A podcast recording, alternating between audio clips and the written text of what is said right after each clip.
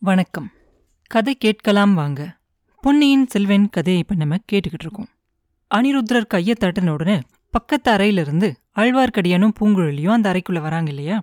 உள்ள வந்த உடனே சக்கரவர்த்தி பூங்குழலி நல்லா உத்து பார்த்துட்டு கேக்குறாரு. இந்த பெண்ணை நான் இதுக்கு முன்னாடி பார்த்ததில்லை இல்லையா? எங்கேயோ பார்த்த மாதிரி எனக்கு தோணுது. யார் இந்த பெண்ணு? அப்படின்னே கேட்பாரு அனிருத்ரர்கிட்ட. அனிருத்ரர் உடனே சொல்லுவாரு இல்ல நீங்க இவ்வளோ இதுக்கு முன்னாடி பார்த்ததில்லை. இவ கோடிக்கரை தியாகவிடங்கரோட மக பூங்குழலி அப்படின்னு சொல்லுவாரு.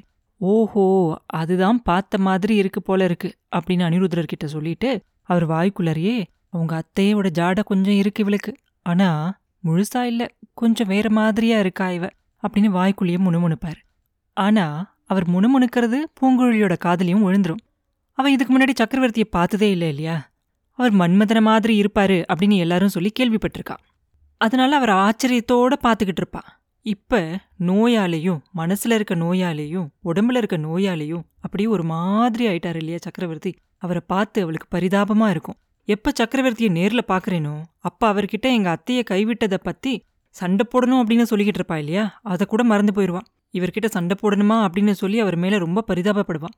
சக்கரவர்த்தியை பார்த்த ஆச்சரியத்துல வணக்கம் சொல்லக்கூட மறந்து போய் நின்னுகிட்டு இருப்பா. அப்ப சக்கரவர்த்தி கேட்பாரு பெண்ணே உங்க அப்பா தியாகவிடங்கர் நல்லா இருக்காரா? அப்படின்னு கேட்பாரு அப்பதான் பூங்குழலிக்கு சுயநினைவே வரும். இலங்கையிலிருந்து கிருஷ்ணா நதி வரைக்கும் ஒரு குடை நிழல்ல ஆள்ற சக்கரவர்த்தியோட சந்நிதியில் அவ நிக்கிறா அப்படிங்கறதே இவளுக்கு ஞாபகம் வரும். உடனே தரையில விழுந்து நமஸ்காரம் செஞ்சு கையை கூப்பி எந்திரிச்சு நின்று வணக்க சொல்லுவான் சுந்தர சோழர் அனிருத்ரரை பார்த்து இந்த பெண்ணுக்கு பேச வருமா? இல்ல ஒருவேளை இவங்க அத்தைய மாதிரி இவளும் ஊமையா? அப்படின்னு கேட்பாரு அப்படி அவர் கேட்கும்போது அவர் மனசுல இருந்த வேதனை அவரோட முகத்துல தெரியும். சக்கரவர்த்தி இந்த பெண்ணுக்கு பேச தெரியும். ஒன்பது பெண்கள் பேசக்கூடியத இவ ஒருத்தியே பேசிடுவா உங்களை பார்த்த அதிர்ச்சியால இப்படி நிக்கிறா அப்படிம்பாரு அனிருத்ரர் ஆமா ஆமா. என்னை பார்த்தா எல்லாருமே மௌனமாயிடுறாங்க என்கிட்ட ஒருத்தருமே ஒண்ணுமே சொல்றதில்ல அப்படிம்பாரு சக்கரவர்த்தி.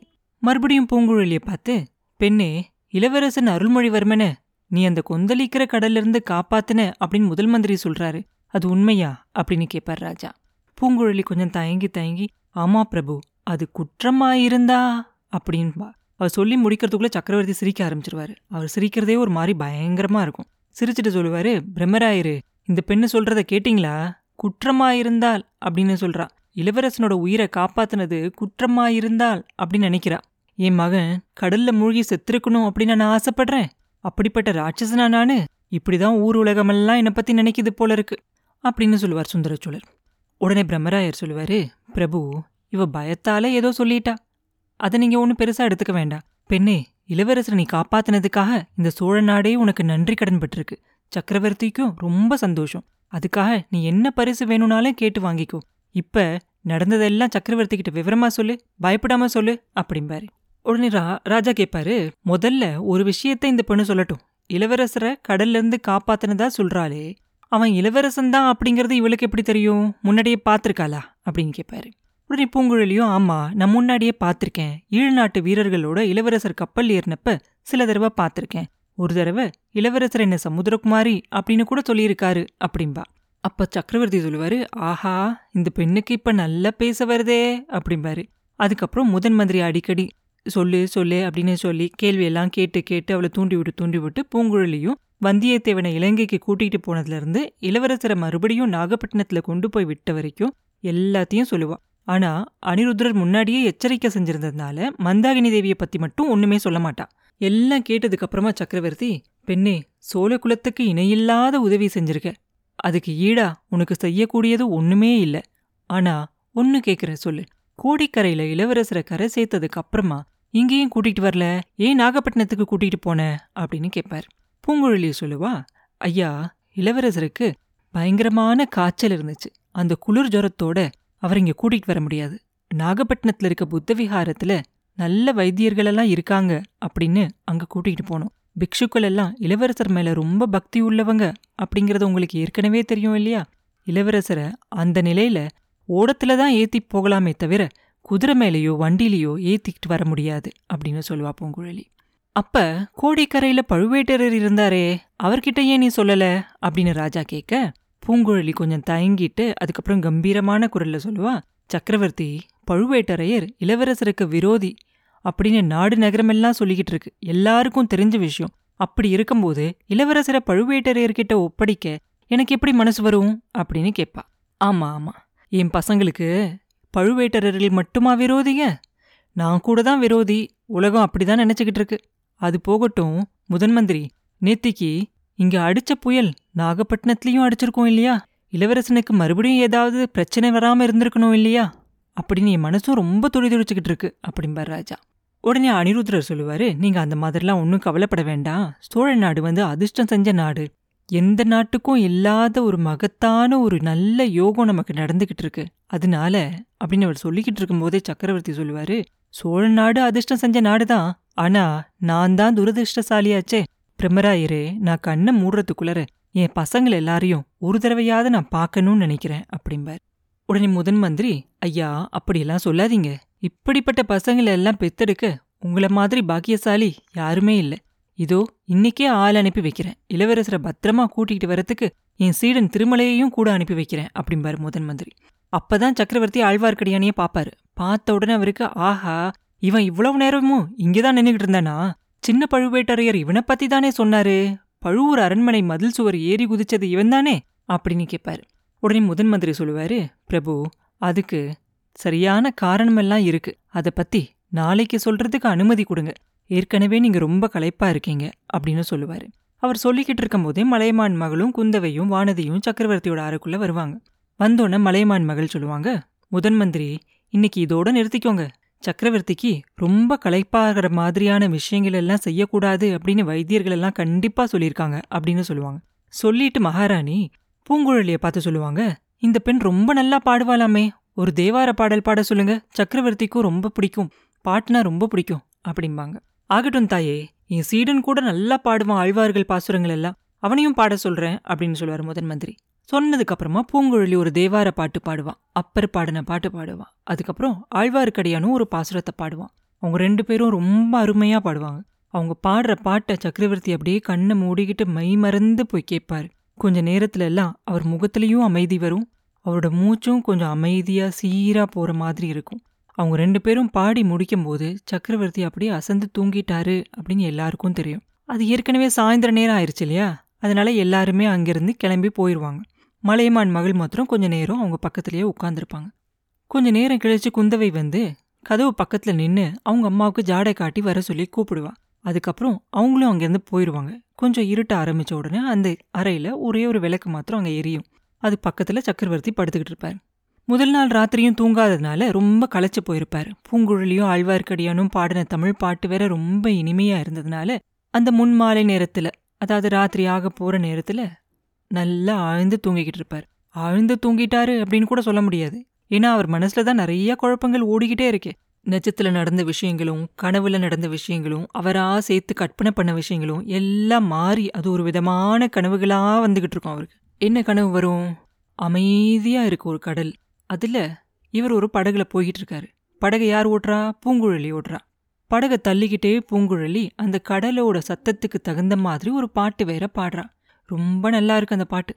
அதை கேட்டு ரசிச்சுக்கிட்டே அந்த பாட்டு முடிஞ்சதுக்கு அப்புறமா ஏன் நிறுத்திட்ட? இன்னும் கொஞ்சம் பாடு இன்னும் கொஞ்சம் பாடு அப்படின்னு இவர் கேட்குறாரு அதுக்கப்புறம் படகு இன்னும் கொஞ்சம் நேரம் போய்கிட்டு இருக்கும்போது திடீர்னு ஒரே இருட்டாயிருது. பெரிய காத்தடிக்க ஆரம்பிச்சிருது. கொஞ்ச நேரத்துக்கு முன்னாடி அமைதியா இருந்த கடல் இப்ப போய் வானத்தை ஒரு நிமிஷம் தொடுது அடுத்த நிமிஷம் பாதாளத்துல விழுகுது. அந்த படகுல கட்டியிருந்த பாய்மரங்கள் எல்லாம் சுக்கு நூறா உடைஞ்சு போயிருது. அப்படி இருந்தும் கூட அந்த படகை அப்படியே அந்த பெண் அவ்வளோ அழகா ஓட்டிக்கிட்டு போறா.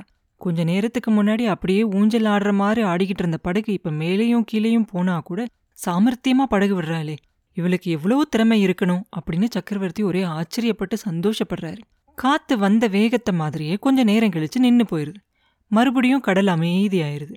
அமைதியான கடல்ல மறுபடியும் அவங்க போய்கிட்டு இருக்கும்போது தூரத்துல சின்ன சின்ன தீவுகள் எல்லாம் தெரியுது. அங்க நிறைய தென்னை மரங்கள் எல்லாம் தெரியுது.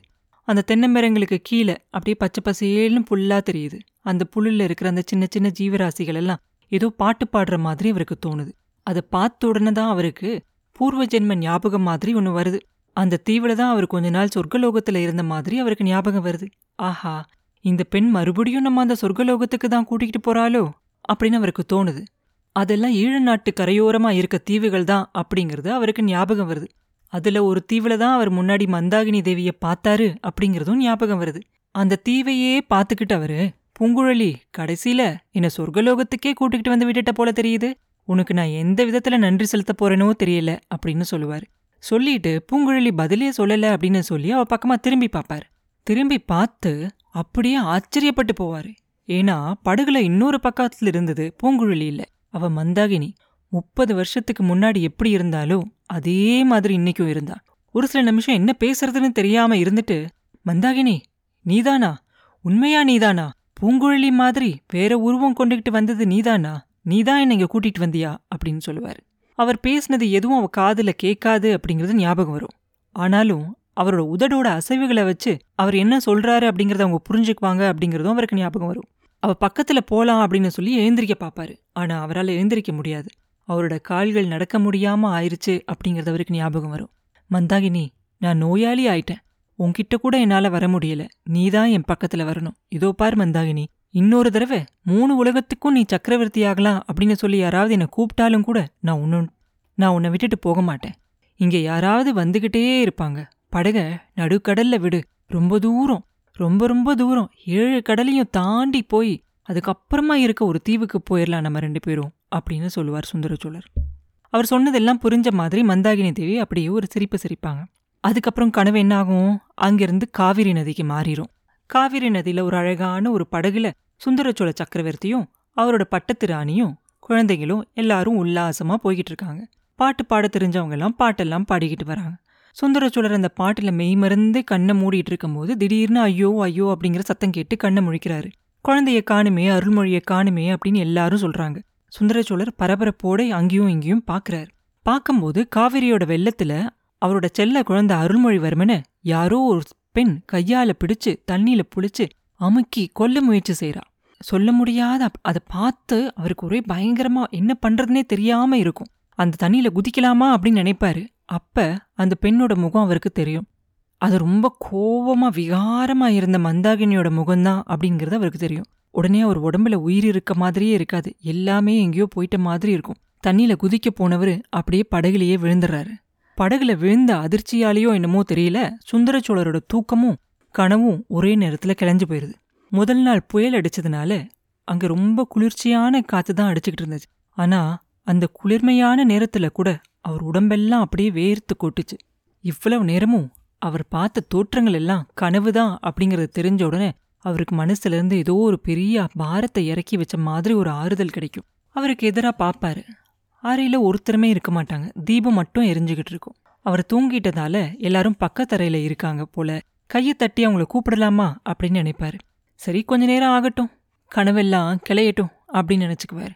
அப்ப மேல் மச்சிலிருந்து இருந்து அங்க உள்ள இருந்து பார்த்தா தெரியும் இல்லையா மாடியில யார் இருக்காங்கன்னு? அந்த மேல் மச்சில் ஏதோ ஒரு சின்ன சத்தம் கேட்கும் அது என்னவா இருக்கும்?